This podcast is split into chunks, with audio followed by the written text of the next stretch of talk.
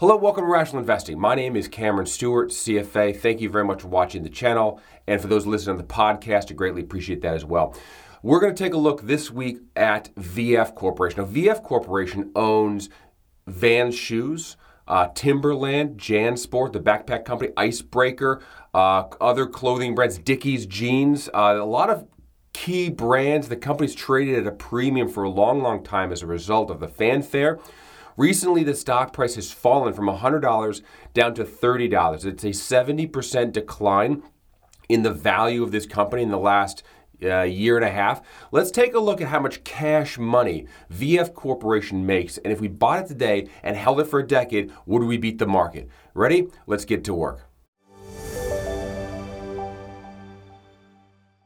All right, thanks again for tuning in. Uh, this channel is dedicated to the rational cash flow investor. That's what we're trying to understand. All businesses are the sum of future cash flows. We want to figure out if a company's qualified for greater due diligence. That's basically why we use the five key attributes as the starting point for further diligence. And those five key attributes are as follows. Number one, top line revenue growth. We want to see that growing over a 10 year period of time.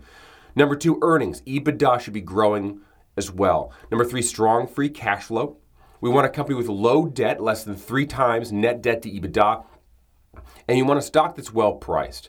What is a well priced stock? Well, a well priced stock is a stock that, with a conservative forecast, is expected to beat the market. That's the idea here. You want a stock that's reasonably priced to give you some cushion so that if the market takes a dive, A, you still have underlying cash flow that you can rely on, but B, if the stock price goes up, you can make upside return. All right, let's dive into the numbers on uh, VF Corporation. So first things first, behind me is eight, nine years of data on VF Corporation. Now, VF Corporation, their fiscal year ends March 31st. So you'll notice here they've already filed their 2022 fiscal year. It's basically March 31, 2022 and prior. I'm filming this as of January, so the March 2023 numbers haven't come out yet, but we have a pretty good indication based on the last couple quarters they've already filed where 23 is going to land. What I want to start with is revenue. For revenue for this period of time, from 2014 to 2022, has been flat. So this is a nine-year period. They had 11.8, 11.9 billion dollars of top-line revenue in 2014, and that has been flat. I'll just kind of walk you through the lineage here. 11.9, 11, 11, 8.4, 11.5, 10.2, 10.5, 9.2, and $11.8 billion of revenue, which is basically flat leading up to the pandemic, in the pandemic, and then afterwards. EBITDA, earnings before interest, tax, depreciation, and amortization. This is, this is earnings before interest cost. So as interest rates rise, a fully leveraged company, a fully burdened company will have lower earnings, but we want to put that aside. We have our own measures for leverage that we're going to cover in a second. This is just earnings before that, and you add back depreciation amortization because I want to look at the cash earnings if I did not reinvest in the business. We cover capex in the cash flow statement later, but this is just kind of a, a precursor to all that. You should be able to have you should have growing EBITDA. You can see here EBITDA is negative by 1% on an annualized basis for this nine year period of time. We start at slightly over $2 billion of earnings in 2014, and that stays really uh, flat for a couple years 1.9, 1.8, and then it takes a pretty good hit 1.1 in 2017, 1.7, 1.5, 1.6. That brings us to kind of the pandemic. Then there was a drop in the in the in the kind of the post-pandemic earnings, and most recently they had 1.9 million. Uh, excuse me, billion of earnings, which brings them back up to the two billion that they had in 2014 when we, when we started this time frame. So their earnings are really really flat. This is saying minus 1, but it's essentially zero as with revenue. So margins have stayed the same, but they have been unable to grow revenue or earnings at the corporate level for almost a decade. Uh, that's one of our hallmarks that we want to see at the, uh, the, at the cash flow club that I run, as well as just on this channel with the five key attributes. You want to be able to grow revenue and grow earnings. So I think that's an issue here for me. Let's take a look at enterprise value. Now, enterprise value, as I always say in this channel, is what you want to look at. That is market cap plus debt. And in this case, the company has debt and actually has quite a lot of it. So, debt, what do we, how do we calculate debt? Debt is uh, the current portion of long term debt and capital leases, as well as the long term portion of long term debt and capital leases. What is current portion? What is long term? Basically, current portion means due this year, long term is everything after a year. Why does it matter? Well, think of if you have uh, a mortgage payment if your mortgage payment is obviously due this month, you've got a couple more months for the end of the year. Uh, you have to make all those payments. You can't just look at the long term section of the liabilities. You need to look at what's currently due within the, the year, even if that payment is related to a very long term loan like a mortgage. So you want to look at long term debt at the current portion and capital leases. Capital leases are uh, equipment or buildings uh, that they have leased rather than buying outright. That's still an obligation they need to do. So here we go One, uh, $1.4 billion of leverage in 2014 when we start this period, which is actually not that bad leverage. In that year, they made $2 billion and they had less than one times earnings, debt to earnings of, of uh, 1.4 billion of leverage. But now watch this leverage grow over time 1.4, 1.9, 2.3.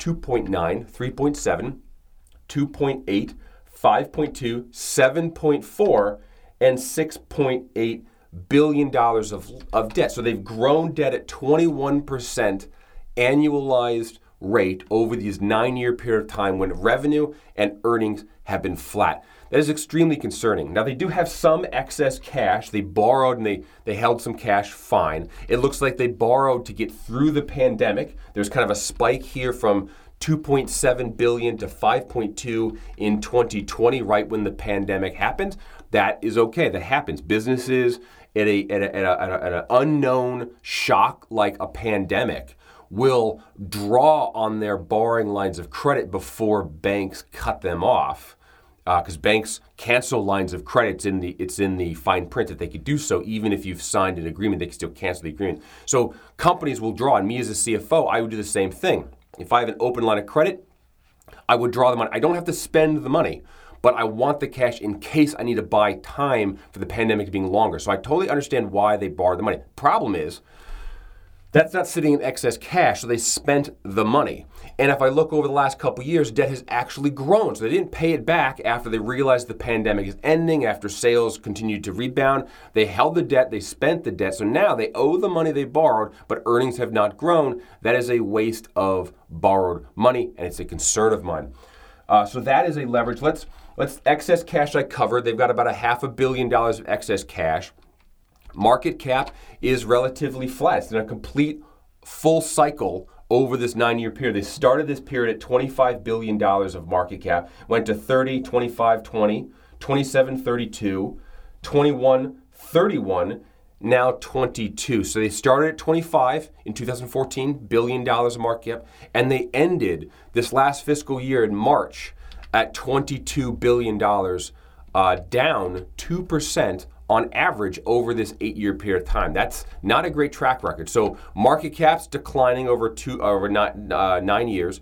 Revenue and EBITDA are flat, and debt is increasing.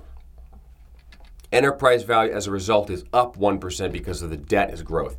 Let, has grown. Let's take a look first at the net debt ratio. So remember we looked at EBITDA, which is a measure of earnings that does not have interest cost. We want to look at debt ratio now to figure out to make sure they're not tripping, they're not getting too highly leveraged for how much earnings they make.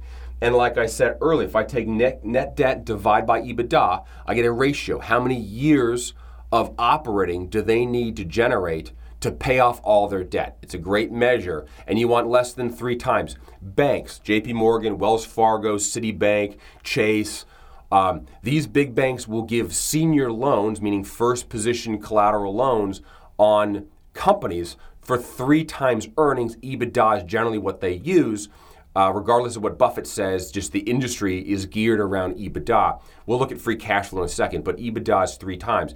Ab- above that, four, five, six times, you get junior money. Junior money is higher interest rates. We're talking usually two to five to seven percent more than the junior money. Above that, you're talking 10, 11, 12 times earnings or kind of infinite if, your if your uh, earnings are negative and you have lots of debt. That becomes mezzanine financing, which is a hybrid between equity and debt financing where they start taking warrants, they start taking um, uh, shares in the company. There are convertible pieces where you can convert debt into large chunks of equity. It gets very, very interesting depending upon, uh, it, it's much more equity like the, the more leverage the business becomes. And all of that all of that is in front of you and I, should the company go into bankruptcy, those people will be paid and you and I will lose out. We're going to see a lot more bankruptcies coming here in the next uh, in this next year with interest rates being as high as they are. It takes a long time for that debt to be reflected in the earnings of companies and the struggling businesses are not going to be able to get cash that they need and they are going to go under. We're going to see more of this. But let's I digress. Let's keep going. So, where were they nine years ago? Well, they had earnings and debt basically one to one, 0.7 times. Then it goes to 1, 1.3, 2.5, 2.3, 1.8, 3. Here's the pandemic, so it, goes, it, it almost doubles from 1.8 to 3 times leverage, 7 times leveraged uh, in the pandemic. Now they're at 3.3. So earnings have come up. We'll talk about that earnings in a second. Earnings have come up. 3.3 is above our mark. Also, the last couple years, they've been at or above that mark. So I think this, for me, is too risky of a leveraged position, and it doesn't check the box in my in my opinion. Let's take it. Rel- let's take a look at another key metric here: relative value. Enterprise value divided by EBITDA. What is that as a relative metric? Metric. It says here's the entire value of the business, and I divide that by how much earnings the company makes on an annual basis. And that basically tells me how many years of forward earnings I'm paying by buying this business. And you can see that this, this business trades at a shockingly high premium for the type of business that it is. Now, back in 2014, you could pay 13 times for this business, which, in my opinion, is a very reasonable number to pay for uh, a retail business like uh, like Vans, um, like Timberland, those those brand names are very um, reasonably priced at a 13. And it grows 17, 15, 20 times, 19, 23 times, right? So then then you start getting in the really high growth multiples of 20, 25 times for, for a business that is not growing. 17 times as, as, um, as earnings uh, spike, earnings come down, right? A lot, Two years ago, it was, it was um, down a billion dollars. Earnings were, yeah, $1 billion. So the multiple spiked up. Value stayed high because there was a lot of free money in the in the market. Everyone's still euphoric because this market's never going to end. Party, we're going to the moon. Meanwhile, earnings are falling. That means multiple goes up. 40x is a huge red flag for this business. Zero growth, fully leveraged, 40 times earnings. That that right there is an indication that if you're in the stock, it is going to collapse.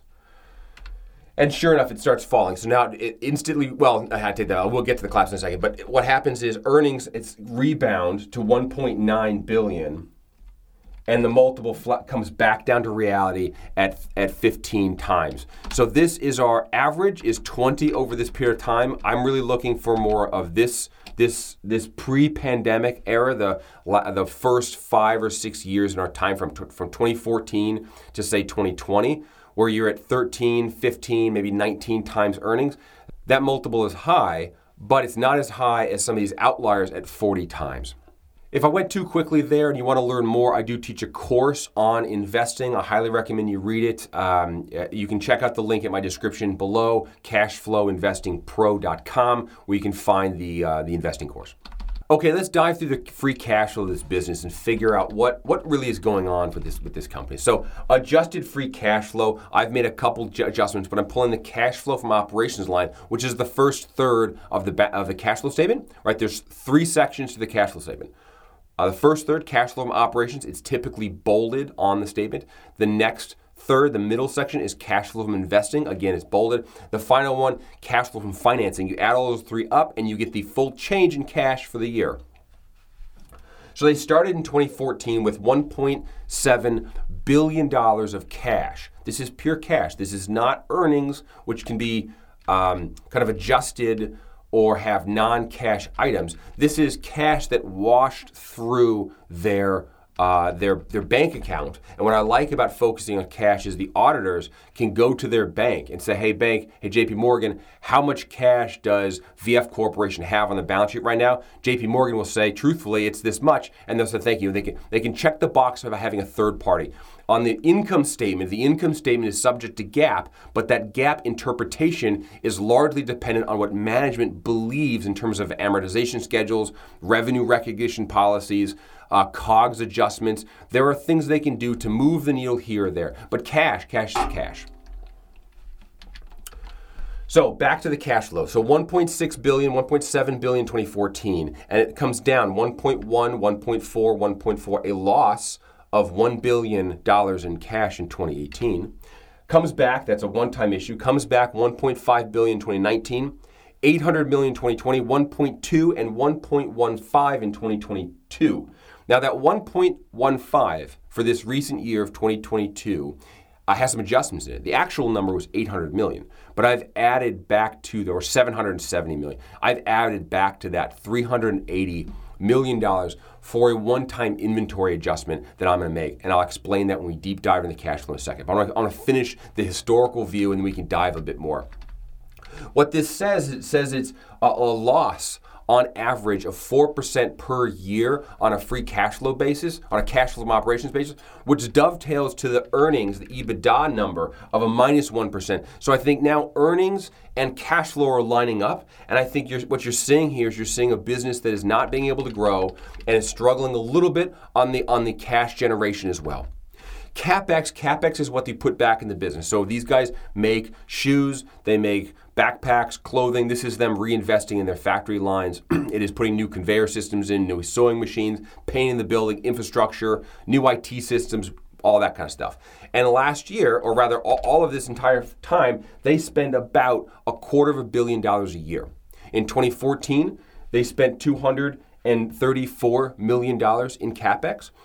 They trimmed it a little down to a low of 140 million in 2017 when earnings were coming down a bit. And then it's grown to $245 million last year.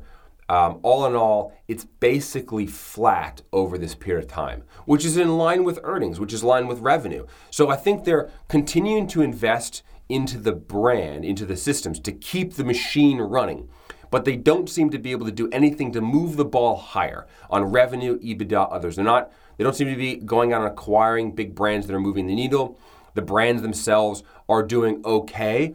But in this crazy landscape of ours where anybody uh, can start a new brand, I think the value of a brand alone is a lot less than it used to be. Used to be Coca Cola was Coca Cola, and everybody um, drank a Coca Cola, and they, their sales continued to grow as Coca Cola rolled over the world. Fine. But now at this time, when you can start an online business and you can go to an OEM and you can say, hey, I want you to produce a soft drink for me. I'm going to call it Cameron's Coca Cola. And go to Canva, have them mock up a beautiful design for you, slap it on your product, zip it over to Amazon for FBO services and distribute globally, and you're at your home on your laptop knocking out some cash. I mean, that is competition to Coca Cola. And what we're seeing in this world, and in my opinion, is we're seeing the kind of microization, if I can invent a word randomly, uh, of brands. And while my Cameron Coke in this example is not a threat to Coca Cola, I am one of millions of other people doing specialty brands for very niche markets. And when you add up all those people, it's kind of like death by a thousand cuts. Coca Cola is unable to grow, much like you're seeing if, when you look at my review on this channel. I look at 10 years of Coke, and Coke's earnings are flat for 10 years. Revenue and EBITDA, well, EBITDA. Revenue they've been able to grow, but EBITDA is flat. Why? Because they have to pay up to acquire businesses as Coca Cola is slowly being eroded by people starting new brands. And jeans, t shirts, shoes are nothing different. So I think brand identity is less valuable. I'm going on a tangent, but I think it's important to realize that the, this company cannot rest on its laurels. It must be acquisitive, it must go out and buy the up and coming brands to be able to offset what is kind of a slow, stagnating uh, portfolio. Uh, there are lots of companies that do this, however, like Monster Beverage does it, uh, Estee Lauder does it beautifully. There are a lot of companies that are able to do this and trade at multiples like this. Uh, Sam Adams did it with Truly, although the seltzer business, they got a little aggressive with the multiples. But there are a lot of companies that can do this and do this well. Uh, I'm not sure that I'm seeing the indications here given the multiples that we're paying. But let's keep going. I, that was a long, long tangent. I'm, i apologize for that, but I, I thought it was important. Debt service. is the next thing of the uh, the three statements, right? So their debt service, they paid half a billion dollars, 500 million in debt service. We know that the company's over leveraged, so they need to be buying down debt. And I think this number of minus 500 million is something that they need to do going forward to bring down that multiple. If they can't grow earnings, then they have to use their free cash flow to pay down debt because they are too highly levered. When I add those all up, I get free cash flow to equity. That's you and I. That's what the business is valued on for us, free cash flow to the enterprise. And last year, that number was $400 million. The previous year, it was 4 billion. Uh, that's because they borrowed $3, $3 billion. Um, and the prior year to that, it was a billion. So this, this number is all over the place, and I'm gonna I'm gonna adjust it in a second so we can kind of look at what this normalized number looks like. But it's not going the way we want it to go. The other thing here that I, that, that, that I want to point out the number of shares. The number of shares started at 440 million for the period and have decreased very nicely over this period of time. And you want to see that this is something we want to see. It's dropping 1% on average a year. Most recent, they had 392 million shares. That's down almost 50 million shares, or about 10% over this period of time, which is excellent. You want a company that's taking free cash and buying back shares. I give some other metrics here you can see behind me free cash flow per share, uh, free cat uh, and stock price itself, and a yield. What I want to get to is a, an adjusted number. So if we look at capex, excuse me, if you look at adjusted cash flow operations and we look at capex and just subtract, just net those two. I'll show you here on, this, on the screen. For those listening, I'll describe it along. So I've got last year they made $1.15 billion of cash, noting I've removed or I've added back the cash they invested in their inventory for the inventory repurchase they had to do post COVID.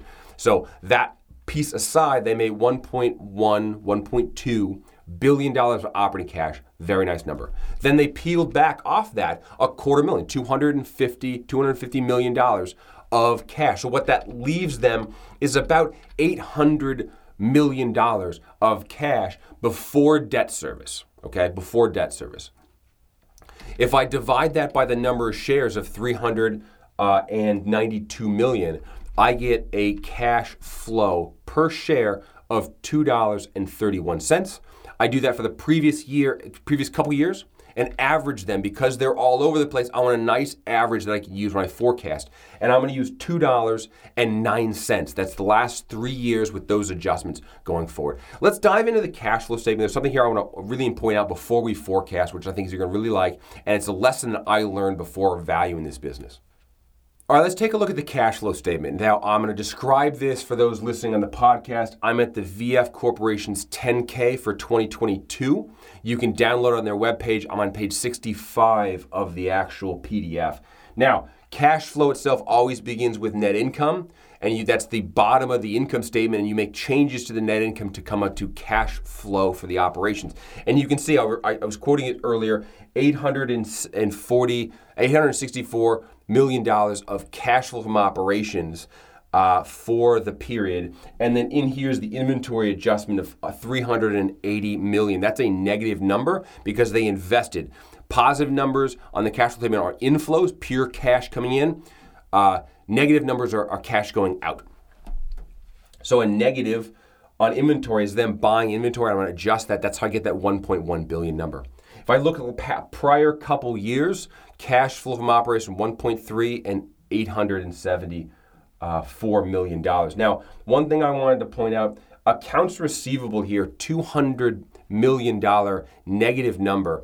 Uh, this is interesting. This means that they booked revenue of 200 million that they did not get cash for. If you book revenue for 200 million that you don't have cash for, most of that's going to roll through on the income statement and it's going to appear in earnings that ebitda number of 1.9 billion that we had is going to have an extra 200 million in it so our earnings i think are overstated a little bit on a cash basis for this $200 million. You notice in prior periods you don't see adjustments that large. I think this is management pressuring sales teams to make sales and then agreeing to terms on their vendors for future actual payment so they can get the cat they can, they can book the earnings and hit their earnings estimates. So I think that for me is kind of a little off. Um, other things I thought were basically fine in the cash flow operations. Uh, let's go through and look at capex. So we, we know that they make about a billion, 1.1 billion of cash flow uh, each year for the last couple years.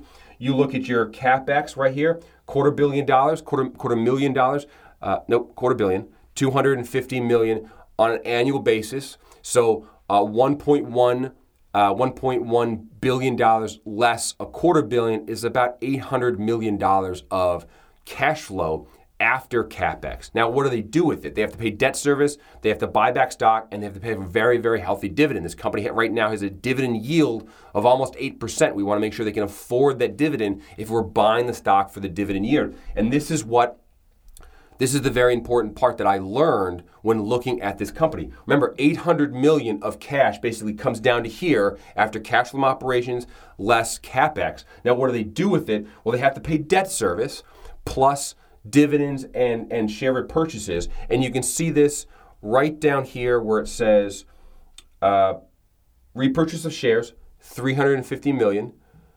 dividend, cash paid dividend, $772 million. So there's cash dividend is $773 million. That's basically all of their free cash flow is the dividend. Never mind debt service, which we know they have to pay. Never mind the, the stock buybacks that they have been doing. So if I take $773 million of dividend, which you need to maintain if you're a dividend producing stock, investors need you to keep that going. Otherwise, the stock price is going to fall as they'll sell out of it. So that is a kind of a, a benchmark cost that they must pay out. Then above that $350 million of stock buyback, to keep that 1% chipping away on stock buybacks, they need to pay that. That's over a billion dollars. That's 1.2, 1.1 billion. Then debt service. They paid $500 million in debt service last year. They can't afford this. I guess that's the point here. With $800 million of free cash after capex, all of that goes to dividend. There's nothing left to pay down the debt. And you can see that because they borrow money, and that's why the debt that's why the debt um, balance over this period of time has grown is because they've got themselves hooked on a very high dividend that they're paying out for the last couple years. Investors are saying, This is awesome. I love this dividend. Thank you. Uh, that's why their multiple is up, right? That's why the multiple is 15, 16, 20 times because people are willing to buy for that for that price. However, if they can't sustain that dividend and they cut the dividend, the multiple on this business is going to fall dramatically. Now it's time to forecast the earnings. Now, when I looked at the management presentations on their website, they had a 5 to 6% revenue growth for their 2027 strategic plan. Now, that was filed in September of 2021, mid COVID. They were still saying they're going to grow at 5 to 6% revenue, knowing that revenue growth had not been that high at all in the last decade. Now, their most recent statement A, they're changing management, B, they've cut in half the growth. Now they're saying one, uh, two to three percent annual growth rate for this year. I still think that's a stretch for them. So what I've done is I'm doing a zero growth rate. And because they had zero growth for the prior nine years, I'm going to hold zero growth for the forward uh, 10 years and not believe management's growth story. And I'm going to make this stock come to me with a 0% growth rate before I buy it. So 1.9 million billion dollars of, of EBITDA. This 1.9 is probably a little high. They they'll probably come in 1.6 for the um, for, for for this coming fiscal year. But I want to put I, am just running with 1.9 uh, long term anyway, so that's pretty much where they need to be. If I look at the market multiple, this 17 to me seems really risky. I would give this stock a single digit multiple given the no growth and high debt. However, historically they do trade high. People like the brands, so it's trading high. We'll get to exposure and risk here in a second, but I'll give it 17 times. The 17 times market multiple is the average of the pre COVID period of time. That gives me a market cap of two, uh, $26 billion. I divide by the shares outstanding of 394 million, and I get a price target of $67.90 for VF Corporation out 10 years from now.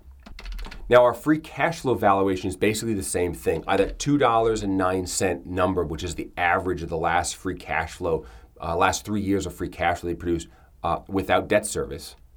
I'm growing that at zero and I'm going to apply a yield of 4.8%, which is the same average I was using for the EBITDA, but just for the yield. And I get $43.32 for the price target out 10 years for VF Corporation. Okay, now we can look and see what the price of the stock is after we have a valuation. I, I kind of gave it away early on when I said that there's a $30 a share. It is, but it, mainly because it's come down from $100 a share previously. So what does that mean? At 30 bucks a share, the stock right now is an 18 billion dollar market cap. Forward EBITDA is 1.9 billion, which means I'm trading at a single digit market multiple of 9 times. Uh, cash flow yield here, free cash flow yield seven seven times. So the interesting thing here is we have a market multiple expansion opportunity. If you can buy something as cheap at nine percent, uh, and it actually goes and trades in the future at 17 times. That's a doubling of the market multiple almost. And it was a very attractive to the return. You're going to see that here in a second. So I'm, I'm buying the stock, as much stock as I want at 30. I think out long term $55 as a price target. So here we go. I buy the stock at 30 bucks. I get my stream of cash flow. They're holding debt constant here. They're not buying down debt. They're just dividending all the cash out that they have been producing. And I get a 14 times annual IRR or a 2.6 times um, mark uh, cash on cash return for this stock. Okay, so after this video goes public, uh, six months from now, you come back and you say, well, what is the stock currently trading at? Behind me, if it's trading at $30 a share or higher, I think it's less interesting. If it falls below, I think it really starts getting attractive, especially if we continue to see market multiple compression on this stock. Okay, the last thing I want to say is that if the market multiple should fall, again, if they have to cut the dividend because they really can't afford to buy back shares, pay dividend, and pay off the debt service. So let's just say this market multiple comes back down to 10. Uh, that means the stock price is 30 bucks and it's, it's, it's properly priced. And the IRR in this case would probably be a whole lot less. Let's just check. Let's do, let's set the dollar price. Yeah, so then you're at a 9%. 9% yield. I think this stock here has some risk to it. Um, let's review the five key attributes and talk through it. Number one, top line revenue growth. No, it's not growing. Number two, EBITDA. Earnings is not growing. Number three, strong free cash flow. Yes, I'll check the box because they can currently make their full dividend. It's just all of their cash. Number four, uh, low debt. No, the debt is above our, our, our metric. Number five, is the stock well priced? Yes, I think it's well priced for a very conservative forecast or even a market multiple compression here. Um, but because revenue growth um, is not there, because earnings are not there, because there's a high debt, um, then and because I think honestly, uh, the market multiple of the stock should be a lot lower. It should not be 17. Um, and I, I, don't I don't think the stock is underpriced. So let's give it a review. Uh, I'm gonna go with a bad. Yeah, I know. I think the stock has fallen a lot in the price, and the the yield of almost eight percent dividend yield is very attractive. I think here the the rebound, the growth long term, I think this is purely a dividend play, and that dividend is at risk if they have to pay down debt because interest rates are higher. They're gonna have to pay down that debt, and that means they're gonna have to cut the dividend or stop the share buyback program, which are risks to the stock its price itself. So this is the review for VF Corporation. I hope you enjoyed it. Throw a comment down below. Hit the subscribe button. Really do appreciate it. Share on social media. Don't forget to watch the podcast, or excuse me, listen to the podcast as it comes out. Uh, I want to take a minute to remind you a couple things. One, if you look in the description, you're going to find a link to my website, cashflowinvestingpro.com, where you can take the cash flow course. I give you the Excel model that I just walked through, and I teach you how to read an annual statement how to pull out revenue, EBITDA, how to calculate EBITDA, how to find them out of debt, how to set market multiples and, and, and cash flow yield, how to forecast, and how to set a price expectation for a stock that you can own, you can follow on your own. If you don't want to do the work or you understand it, but it just it's not something you want to do, I have a club that you can join. It's called the Cash Flow Club. And in the Cash Flow Club, me and a team of analysts produce cash flow one pagers. What is a cash flow one pager? It's basically this entire video that I just went through in one single page. And you can print these out, keep them next to you, and when stocks crash, you can look at this for reference. It gives you 10 years of financial data, just like we went through, but 10 years, not nine. It gives you a write up. It gives you a, the five key attributes summarized. It gives you a forecast for EBITDA and for free cash flow. And I find these very, very useful when the stock market is going sideways and things are moving fast to have something that gives me a lot of history, a lot of context at my fingertips. Cashflow Club is grow- growing. I highly recommend you check it out. You can download a free one pager by joining the email list in the description of the video below. Really appreciate that, and all the listening listeners on the podcast. Thank you very much. That's been a huge success with that launch uh, here recently. Um, my name is Cameron Stewart. This is Rational Investing, where we hunt for hard cash flowing assets and try to value them. Uh, this is a very interesting stock. I really, really liked the 8% yield, the drop in price, almost 70% from $100 to 30 bucks. That's very, very attractive. But I thought going through the fine tooth comb here of the cash flow statement made me realize that all their free cash flow is going to, to, to service that dividend. And I think that prevents them from growing. And ultimately, for my portfolio, for my future, I'm looking for companies that can grow and are reasonably priced. Uh, so in that, that sense, it's a, it's a bad investment in mine. Uh, thank you for the support. Hit the subscribe button, throw a comment down below. It really helps the algorithm. I really appreciate it. And we'll see you next week. Um, you're going to uh, click on the videos uh, that are going to pop up for a couple more uh, discounted or um, value based investing uh, um, videos. And I'll see you next week. Thank you very much. Bye bye.